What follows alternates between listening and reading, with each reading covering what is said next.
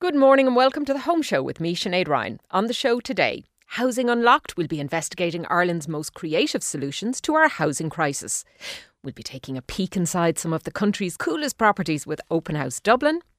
I'll be hearing about the rules and regulations to watch out for when you're doing upgrade works on your home. And tis the season for Halloween trees. Niamh Maher of the Journal will be here to talk us through the concept. If you'd like to get involved on the show today, you can text us here on the home show at 53106 for 30 cent. You can email us at the home show at newstalk.com and you'll find me over on Instagram at Sinead Ryan 100.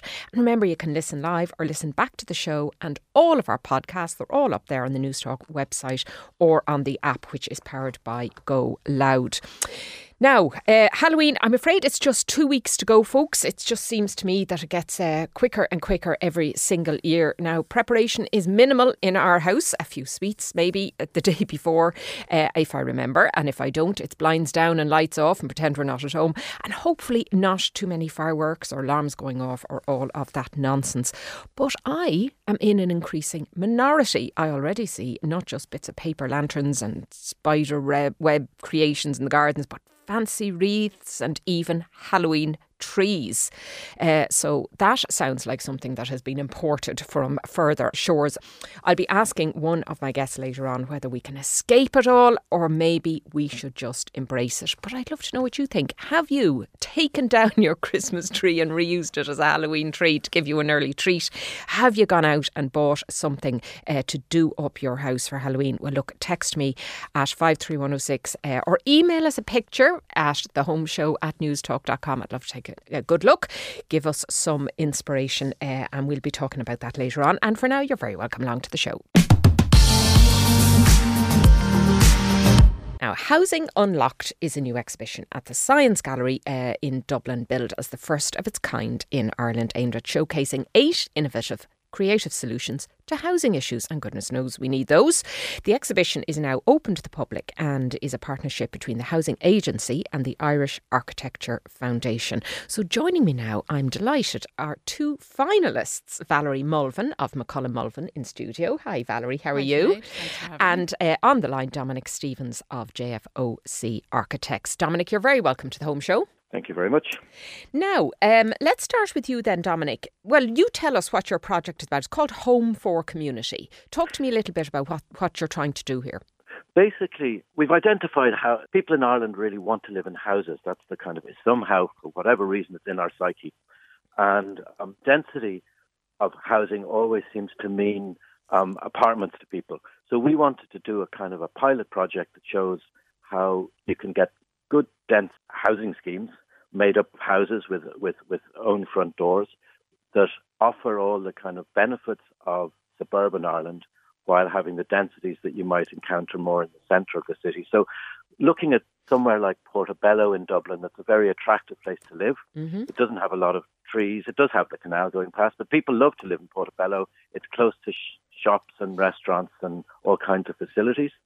Um, and it has a density in, in, in technical terms of uh, around uh, 60 units a hectare. Whereas suburban suburban Ireland, you can step out your door and your children can play on the on, on, on the green outside, and everyone has a nice big garden. And through clever design, we've combined those two things. So we have a density that allows for lots of local services, a very walkable kind of area that you don't need to get into your car. Yet there's big green spaces and everybody has a garden. Mm. What is it, do you think, and maybe this is a question for a psychologist rather than an architect, what is it about the three bed semi with the front and back garden? I, I mean, I suppose when I grew up in the 80s, apartments or flats, as they were then called, were really, you know, for, for a certain sector of society, they were publicly built, social housing, and now we have embraced the apartment life, but is there still that sense it's for other people or that it's a transitionary thing until we settle down and find a house? Somehow that is in. Uh, obviously, commentators have lots of opinions about that. It, it could be said, like I, I, suppose we're we're a deeply rural country. Um, you can put a post-colonial spin on it and, and, and say that the, you know the city was the seat of colonial power. Uh, Irish people lived in freedom out in the countryside. You know, there's a whole lot of ways you can look at that that are you know conjecture in many ways. You could also say that the Romans never came here, and in countries where the Romans were, they built apartment buildings back, however many, you know, whenever that was. Mm. So, and and in many ways, you just have to accept at this point that somehow that's in our psyche. And strangely, people think apartments are small.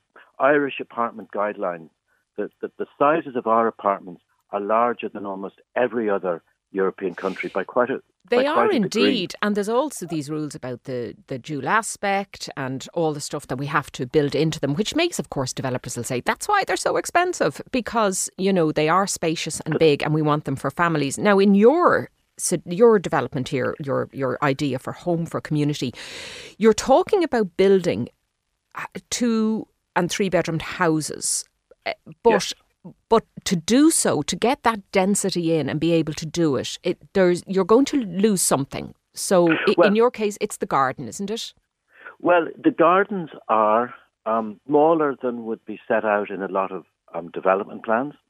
They actually comply with the development plan in Dún Laoghaire, So they're not hugely smaller. Everyone has a garden. Okay. Um, and car parking is one thing in, in housing developments that takes up vast amounts of space. Mm. And you can do all kinds of things if you start excluding cars altogether from a development, but we decided that wasn't practical either. So what we have is that there's a quantum across the scheme of two spaces per three houses, which would suggest a certain amount of negotiation.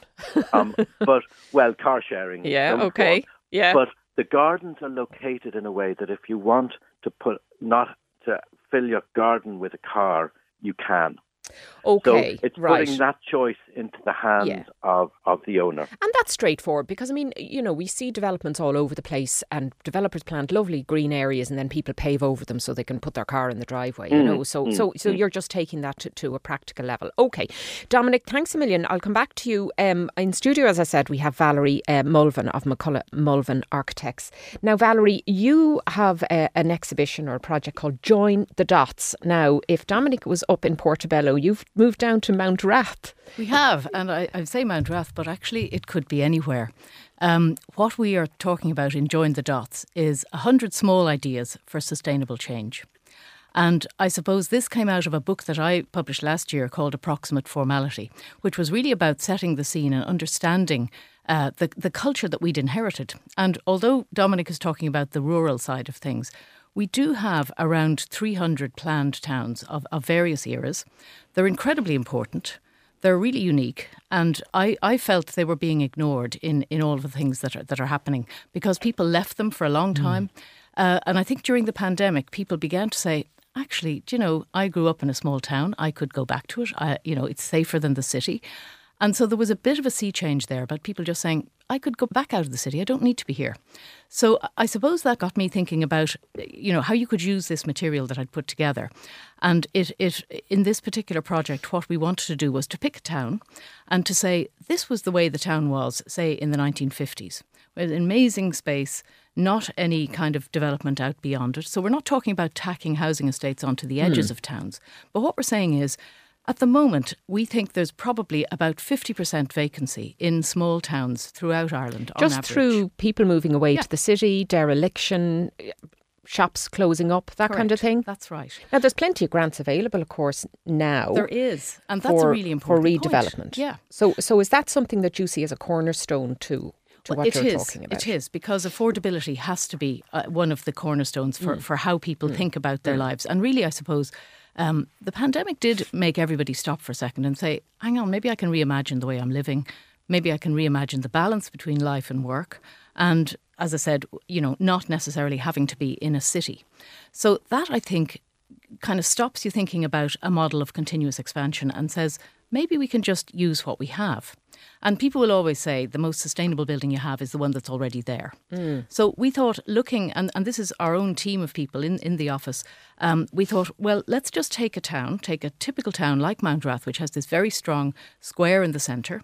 And let's look at what you could do to kind of intervene in it, to bring people back and to suggest a, a way of going throughout towns in Ireland. So we, we picked uh, kind of five ideas about how you might intervene. And that would be things like living over the shop or living in the shop, even. So, Yeah, as you again, know, we don't popular need too many. scheme. Yeah. Yep. Uh, we've got uh, the idea of infilling derelict sites, all very obvious. Uh, and the importance about that is that it rebuilds the walls of the town. And these towns are really important cultural spaces as well, because the fantastic thing about a town is that it doesn't just give you housing, it gives you the other things as well. So there's a kind of an instant environment there. And we were really keen to tap into that. Um, so uh, the other thing was to say, well, there are lots of backlands. A lot of the towns have very long back plots which go way, way out, and there's potential there where you go through lanes and and you you end up having a long, long back garden of maybe two or mm. three hundred feet long. Mm. And we thought, well, there's potential there for building whole new intergenerational schemes. And we're thinking about passive housing, we're thinking about energy refits, we're thinking about those backland developments becoming something which could contribute to the life of the town. But it's all focused on the streets and the squares that are already there. You see, Valerie, when you say that, it sounds absolutely idyllic. You mm. can absolutely see a, a vibrancy returning to a town, returning to a place where, where maybe they're losing teachers because they've no kids in the school, mm-hmm. businesses have no customers to keep them viable. And, and, and you know the first thing that people are going to think about. Not in my garden, not in my space, not in my town, because like that does still exist, that NIMBYism. And and it's not It's true. nothing to do with people in Mount It's just everywhere. The No, minute everywhere. you try sure right. and be hugely creative about public projects like this, people go, "That sounds fantastic, but not here." Well, I think the way this has to happen is one thing at a time. I think if you if you suggest that everything is a kind of a monolithic development, it's a nightmare for mm, everybody mm. because you think about construction, you think about noise and waste and dirt and all the rest of it. But I think our thought was that if you if you did a pilot project in in a town and you could take one town in every local authority area and you could just say just choose a town at random or find the town that gives the most uh, possibilities. And you could just literally do two or three pilot projects, which would begin to show people this isn't going to wreck my life. You know, so for example, if you take the thing of living over or in the shop, there are lots of vacant properties where you could just literally buy the whole lot for a much less expense than you would to, to build and to build a new estate. Yes. Dominic Stevens, is it the case that you know when you're when you're starting big projects like this and you're talking about increasing the housing stock, uh, people put great store in the height issue, but doing it this way, it seems to me, and indeed with your project, that you're keeping the density quite low. You're not talking about eight-story tower blocks here. Is is that important to get these things over the line? Well, I th- well, I think people get very confused as well between density and height. Um, in that we've gone to, you know, we've produced something that's medium to high density, and it's all two and three stories. So people get very. I, I suppose the the you were talking about NIMBYism there with Valerie, and people get very upset when they hear about density. And exactly like you say, they think about big tower blocks, etc., etc., etc. And really, th- there's huge pleasures in density. And density means lots of people, and lots of people means, uh, like I was saying earlier, cafe shops, friends, neighbours, a, a, a kind of a, a thriving place. And what our proposal sets out is that there's different ways of doing density. And you can do what traditionally in kind of architecture has been called low rise, high density as an alternative to apartment buildings being the, the only solution. And I do like, despite that our solution is all based around houses, we did that in a way as a provocation because everybody wants a house. Sure. But small apartment buildings and apartment buildings mixed in with, with houses is definitely holistically the overall solution. Yeah, indeed, indeed, and it's it's about that jigsaw pieces fitting together, isn't it? Rather than just a Jenga tower, you know, to use to use a kind of a games Exactly. analogy. And I think when when everyone in the media or whoever, when you're sitting in the pub and people say, "Oh, apartments," I was in an apartment and it's tiny and it's this and it didn't have a balcony. And, yeah, uh, there was a lot of in in the, in the 80s maybe, uh, maybe early Celtic Tiger times. There was a lot of when the apartment standards weren't quite like they are now. There were a lot of small apartments built and what might be called substandard apartments. And so that They are they are called people. it because aren't we doing now trying to do the redress scheme, trying to well, exactly. re- retrofit a lot of them. Um, so, so maybe is it that people just haven't been in an apartment in a very long time and haven't really thought about how it might have improved, um, yes, hugely, and could do that. Valerie, are public competitions like this important? God, yeah, they're hugely important, and we don't have anything like enough of them because the, the, the and, and people will talk endlessly about procurement and how difficult the procurement system is, and we all know about that. But the fact is, there are hundreds of hugely talented architects all over the country, all dying to do work of, mm. of to intervene at different scales all over the place. And we're all really interested in the investment of time and energy that that takes because it improves the general environment. And I think competitions just give a huge kind of fillip to that. And also um, I, I suppose it's it's true to say that you know having having people like Newstalk focus on something like this is, is tremendously important because everybody's able to think about it and talk about it and maybe get a new perspective on it. Mm. And the thing about competitions is that they don't have to happen immediately. They're part of a sort of a system for suggesting change. And it's not something that all has to happen with a bang. It yeah, can happen. It, it's not the same as a planning application. Yeah. You're just yeah. making a kind, kind of nearly like a creative suggestion exactly. about how this might look. And that, that uh, kind of promotes conversation. Well, look, uh, anybody who wants to take a look at the eight projects, including including Join the Dots uh, from Valerie and Home for Community from Dominic, can do so on the housingunlocked.ie website. And there's some really interesting stuff in there. Um, and I hope that you both do very well in the competition.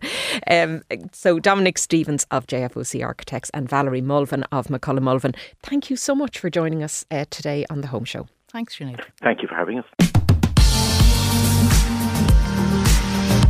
And very welcome back to the home show here on Newstalk. I am Sinead Ryan and I'm with you until nine o'clock. If you'd like to get in contact with us today, you can text us at 53106, that'll cost you 30 cent, or you can email us at thehomeshow at newstalk.com and we are up in the Newstalk app, our podcast, all our great hits up there, and you can listen live or listen back to that by searching for The Home Show with Sinead Ryan. Now it's that time of year again when buildings across Dublin throw open their doors for us to have a little snoop around. The Open House Festival, organised by the Irish Architectural Foundation, is taking place this weekend. And I'm delighted to be joined by Karen Lee Walpole, who oversees it. Karen, you're very welcome back to the home show. Thank you so much, Sinead. Now, uh, this is always a lovely thing to feature, and uh, post COVID, you're back in real life uh, and actually doing tours and talks and all of that, which is wonderful. There's over a, hundred different uh, places and events and all of that. So, uh, for people who haven't uh, heard about it, tell us a little bit about the Open House Festival. Sure. Open House is a festival that takes place once a year um, we are part of 50 organisations, 50 countries around the world that actually host um, an open house festival. So it's a, it's a fantastic global movement as well. Um, and this is our 17th year of uh, hosting open house. So open house is all about opening up buildings to the public and allowing people access to architecture, to the built environment, to learn about the city's built environment and to have a better understanding of how that impacts their lives. So for one weekend in October, we open up buildings, we go on walking tours, we do a series of different events that all are free to the public and so that the public can experience the city and the city's architecture.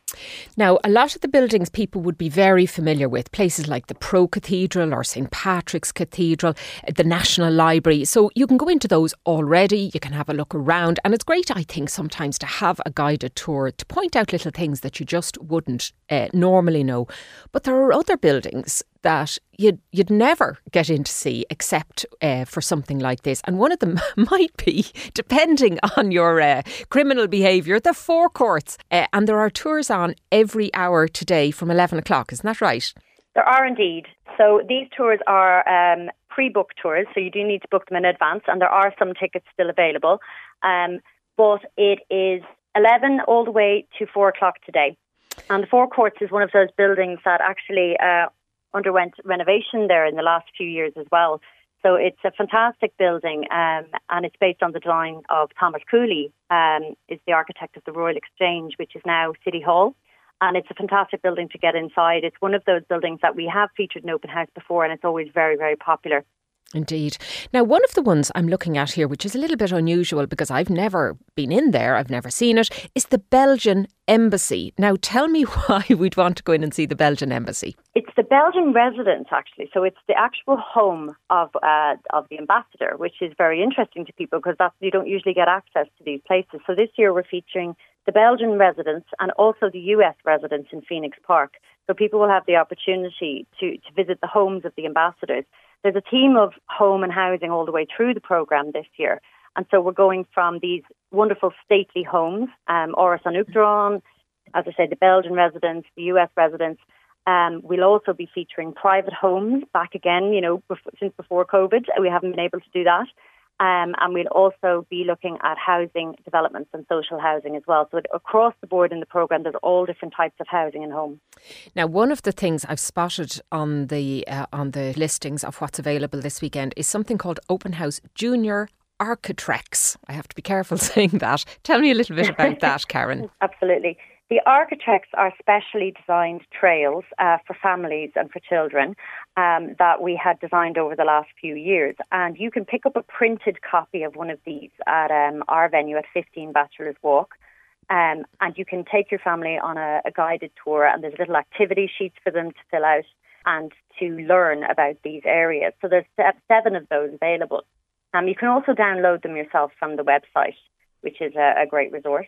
Lovely. Um, but they are very, very popular, and we can you can go into Temple Bar. You can do one in Laoghaire, one in Stoneybatter. Uh, there's one for Dundrum and one from Dublin Eight and the Docklands as well.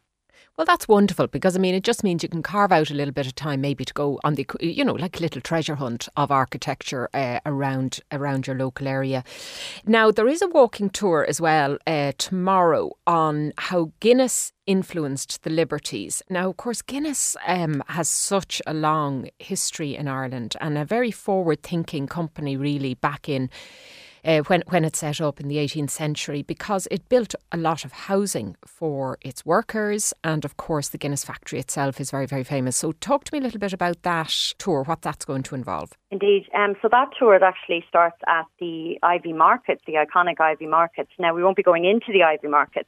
But uh, we will start on the outside and actually talk about the legacy of the markets in the area as well, and then look at all the nearby housing that was built um, around that time and in terms of how, as you say, how the Guinness legacy influenced um, that whole area of Dublin and how there was an extensive programme of urban renewal um, because of Guinness. Um, a large scale development, and it, it, was social housing, there was public baths, there was uh, children's centres and market halls, and that all developed, as you say, because of you know the, the factory and the Guinness uh, the Guinness involvement in that area. So this is this tour is focused on that. It's in collaboration with the Liberties Cultural Association and they'll take everyone through that whole journey. And tell me then, Karen, um, out of all the events that are on, and I know there's an awful lot of them there, which, which is your personal favourite? Which is the one you're looking forward to? Well, that's very difficult. there are a lot of events, as you say. We actually have over 150 events. Um, I think uh, I would be looking forward to seeing McCullough Mulvin's Printing House Square, which is their new student accommodation in Trinity College. Um, that looks like a really interesting building to get inside. Um, and aside from that, perhaps also some new additions to the programme like Dunsink Observatory. Another great tour is the Irish Stock Exchange. So there, there's quite a lot um, of variety in the programme this year. So I, I, will say that you know half the tours that we have are pre-book. Um, we still have a couple of tickets left, but there are plenty of drop-in tours, and we've developed these route plans this year just to guide people a little. So if you go to the website, you can see the route plans on the homepage, and they will be suggested tours uh, for the weekend. So you can actually pop in three or four buildings on your way around Dublin. So they're worth checking out. Do you think we're poor tourists in our own cities, Karen? I mean, we're surrounded by this incredible history, this you know rich cultural heritage, which we all love and we claim to want to you know retain and preserve. Mm. But but sometimes it can kind of pass us by in the busyness of life, the rushing in and out of work, or you know shopping or whatever. Do you think maybe we should take more pride or care with with our cultural history? I do indeed. I think that's actually one of the, the main reasons that Open House is so successful and the reason that it exists. I mean, Open House is about reminding people as well of the treasures of their own city, the things that are hidden in their city that they might not have seen before.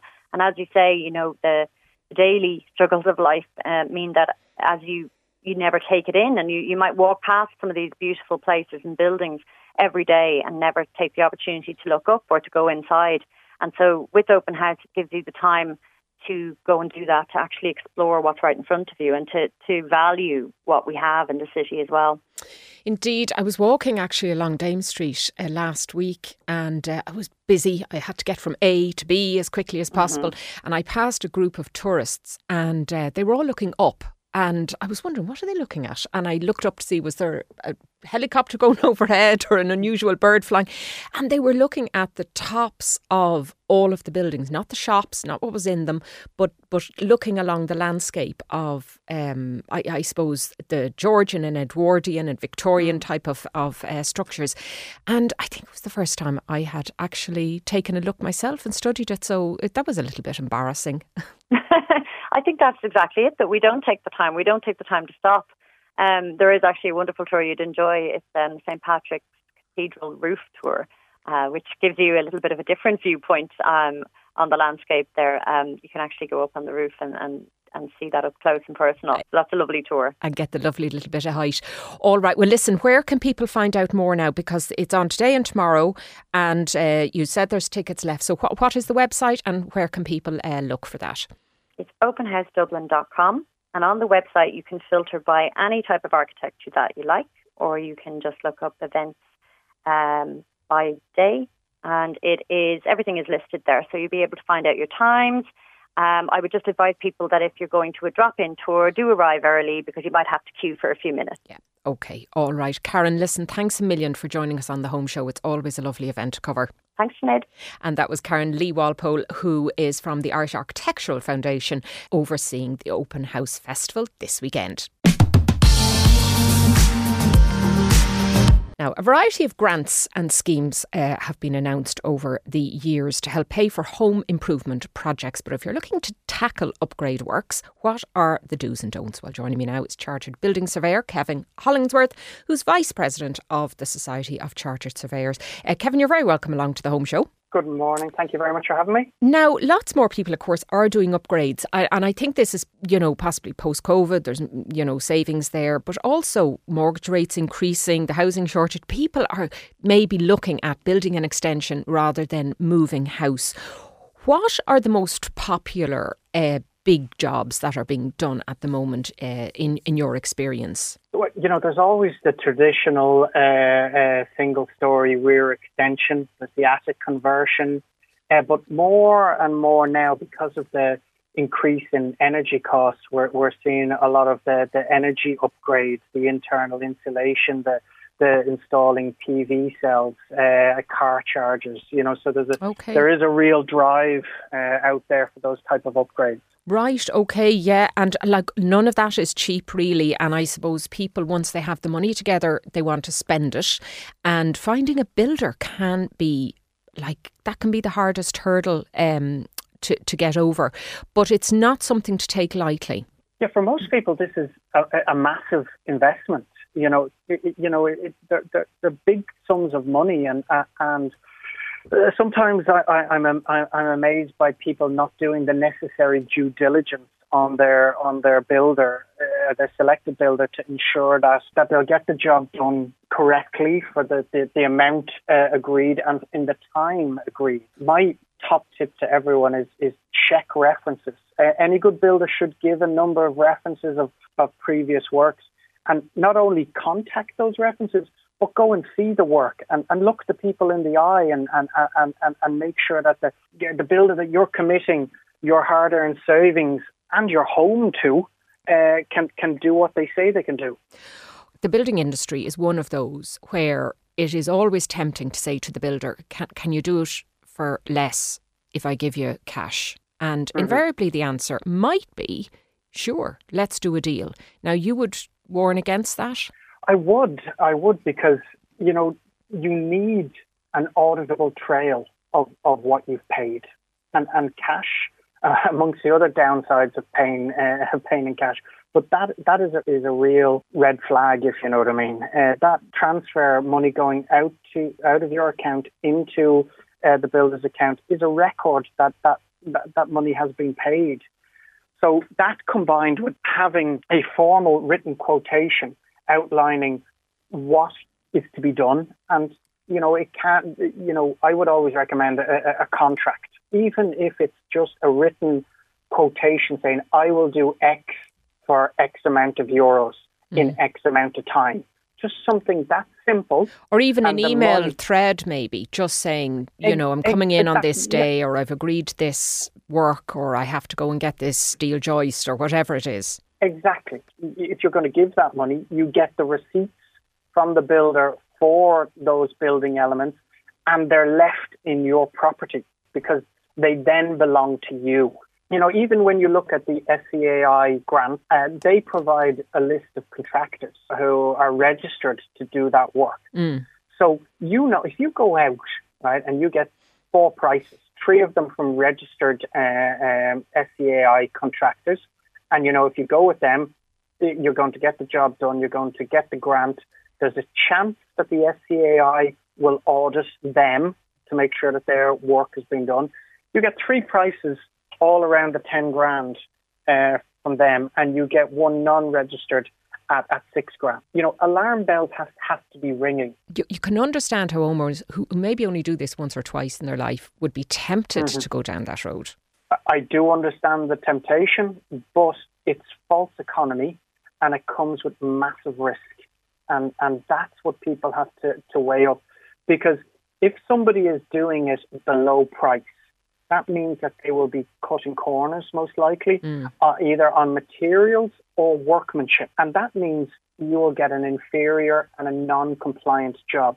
You know, I, I, would say the large majority of, of builders out there in, in this residential sphere protect their reputation and value their reputation because work is done on word of mouth. But we're talking about avoiding that scurrilous minority, arming arming people who are going into what is a very specialist field. You're you're assured by your builder or whoever's doing the work for you that look, oh yeah, no, it's supposed to look like that, and uh, this is the this is going in here, and this will all seal it up, and something can look fantastic on the surface, and then a year later you've got problems down the line.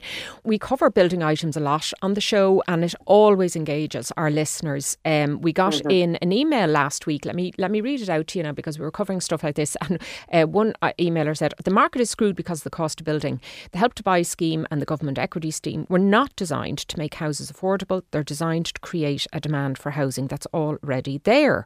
Uh, it's already priced itself beyond its own caps by greatly influencing, pushing up new build prices. Whatever about the 20 and 30 somethings, this listener said, I'm 50 with three degrees and slightly above average earnings with a young family, and we'll never be able to afford our own home. And then we had another one in from somebody who's looking to do an attic conversion in their bungalow, and they said, We've decided to go without uh, the dormer to save costs and eliminate the need for planning. We're going to put Velux windows on the sides and the back. I can't afford an architect. The attic specialists tend to do it all in one go for what they call a standard attic over a set number of weeks. They'll come in and get straight into it. Um, so, so people do want it done quickly. They want ease mm. of it. Mm. So, talk to me a little bit about that planning piece, Kevin, because it's a thing that always gets everybody. What are you allowed to do without going through that rigorous, awful, delayed process, and, and what mm. do you mm. need to get planning for? Okay, so in, in terms of the attic conversion, because that's the example, um, there's not actually a formal exemption for Velux windows. However, um, you know, let's say on Dublin City Council's uh, frequently asked questions uh, section, they say that uh, Velux windows are, are, applicable at the rear of the property. Um, that lady there is saying about the side, I think that's dubious. Uh, definitely, Velux is at the front pitch of your your property need planning permission. Now, I presume the know, fitting companies, like if you go to an attic company that does that all in one, they'll know that, won't they?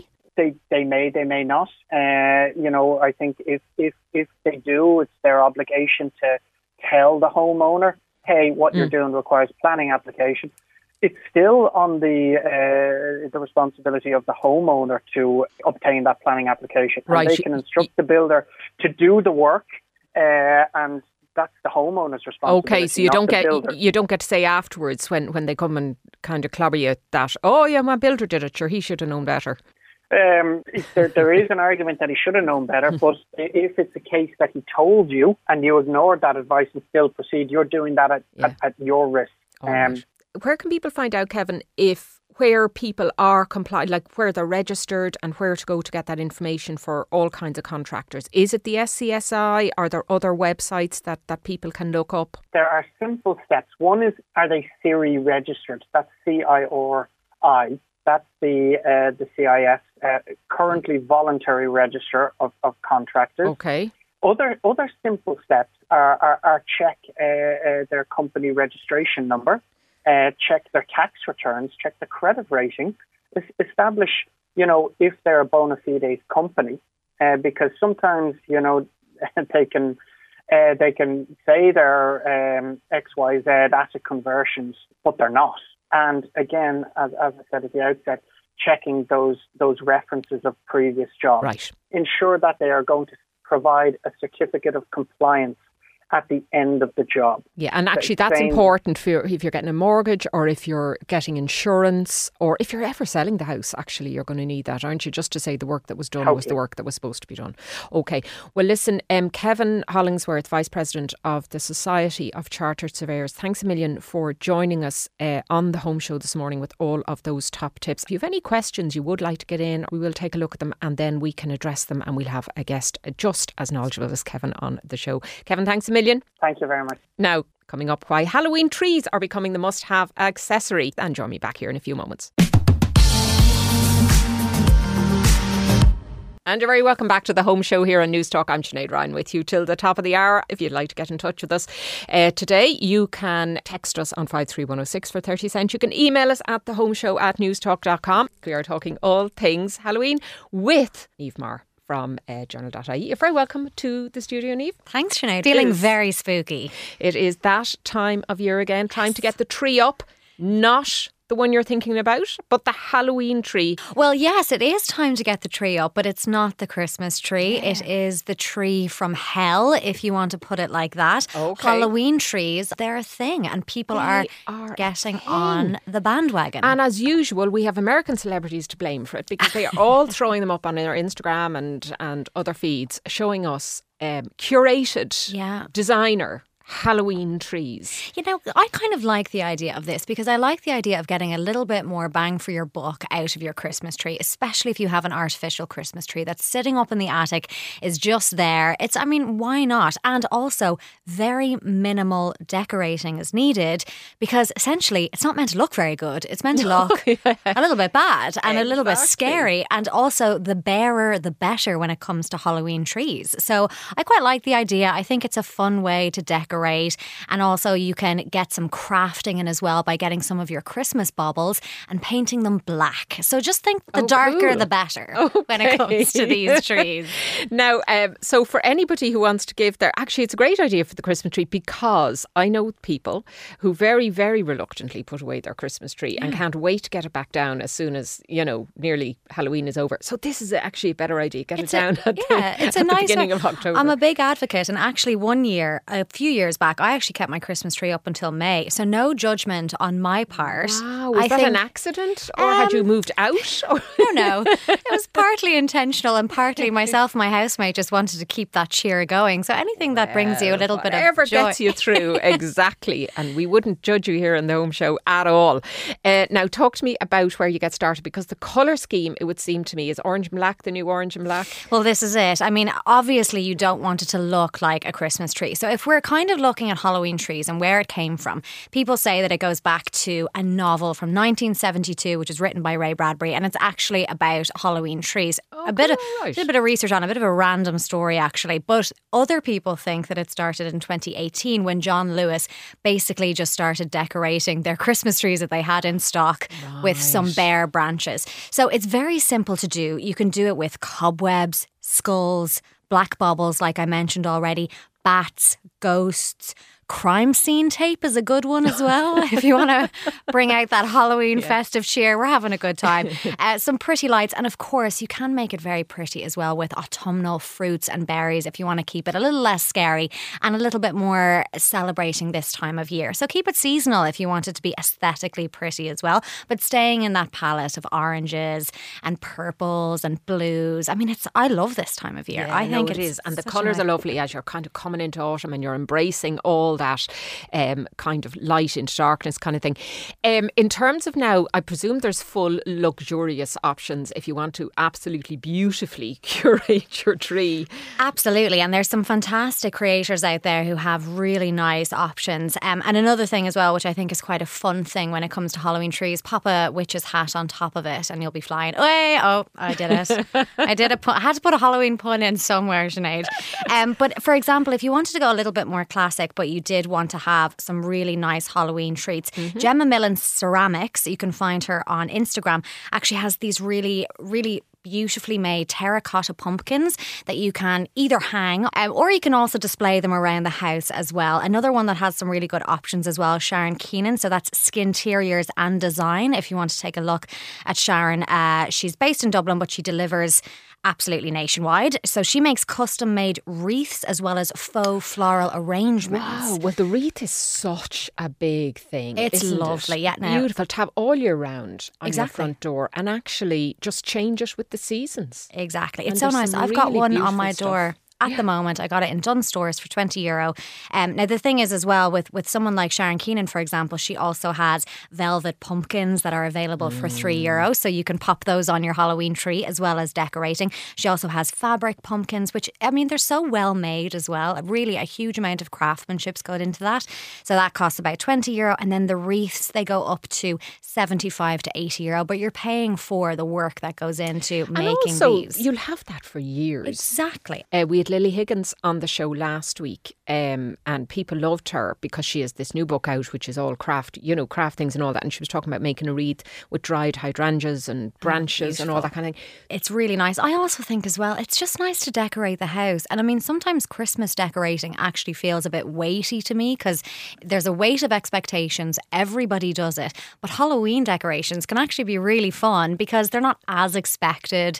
It's just one night out of the year. But I mean, honestly, people get their decorations up the 1st of October, yeah, sometimes September now at this point as well. So it's a lovely time of year. Experiment a bit and see what style suits you. It doesn't have to be skeletons and ghouls and tombstones mm. and all that kind of stuff. You can make it really pretty and You can and make nice it really now if you do want skeletons though, go to partydelights.ie and they will absolutely sort you out if you want to go that way. You can get a Pennywise wall decal for 5 euro. You know Pennywise is the clown from yeah, it. No. Pop them up on your wall and yeah. and you'll have a good conversation starter. Now, uh, Niamh, thanks a million for all those tips. Now, tis also the season for a nice warming casserole. Now, that's probably much more my thing. And you have been investigating the mm. casserole dish. Um, yes, we're looking at cast iron cooking. And I was doing a little bit of research on this just to learn more about it. I do actually have some cast iron uh, pieces in my kitchen cabinets as well.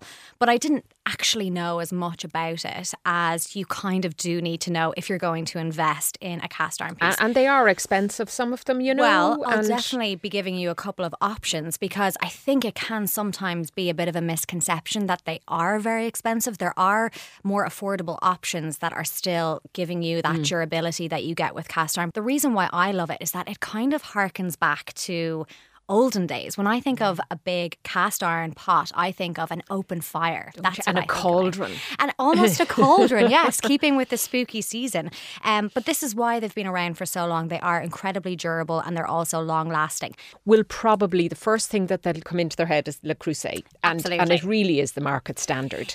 Yes. But it can be an investment piece that is going to last the whole of your life. 100%. So, Le Creuset, I have to hold my hands up. We have some Le Creuset pieces in our kitchen. We got very giddy when we moved into the new house and spent an absolute fortune. I'm not going to lie, they are investment pieces. So, that's why I would say that doing the correct seasoning for these pieces, make sure that you're getting the good amount out of it. Now, Le Creuset, you're looking at 300 euro for a casserole dish. Wowza. Yeah. Now, that is actually one that's on offer at the moment. When I say on offer, it's a limited edition. It, uh, Le Creuset actually do a pumpkin shaped uh, casserole Oh, dish, right. which is which is great. Now that's three hundred euro. You're looking at for a frying pan in the Le Creuset uh, family about two hundred nine euro to two hundred and twenty nine euro. So it's up there. It's Yeah. pricey. It's expensive, but do think of them as investment pieces. A tip I would give you is that actually, if you go to secondhand shops and thrift shops, you will find a lot of good quality cast iron in there. I got mine there. now, if you wanted to look on Amazon, for example, you can find really good quality cast iron for 30 euro, 40 euro. And also try it out. See if you enjoy that style of cooking before investing in Le Creuset. Um, but they're not the only ones on the market that Okay. have a pumpkin shaped casserole dish at the moment. Right. Enter Aldi, twenty four ninety nine. It comes in a classic cream or a fiery red. Now these came on the shelves on the 9th of October, so you're you're totally dependent on whether or not you Yeah, can find yeah, one. It's while stocks last. So All right. So, um, great options there. And of course, it is one of those things um, that you can buy secondhand or from a clear out or somebody's kind of upgraded their own their own stuff. Okay, well, listen, let us know your favourite casserole. I, I honestly can't beat Avoca's um, beef pepper pot. It's absolutely fantastic. Niamh Maher, thank you very much for all of those hints and tips. Where can people find you? at Niamh underscore Maher on Instagram. Thanks a million for Sinead. coming in again to studio. And that is all we've time for uh, this week. If you'd like to get involved in the show, if you have a question, a topic, or a guest you'd like us to have on, please get in touch with us uh, and send us those pictures of the Halloween trees. You can text us 53106 for 30 cent or email us at the home show at newstalk.com. And don't forget to check out our podcast, which is up on the Newstalk website or the app. And uh, I'm over on Instagram at Sinead Ryan 100. And this week, Maurice O'Sullivan was producing with Stephen McClune and Peter Malloy on sound. And Anton Savage is up next. Do stay tuned for that and have a fantastic weekend.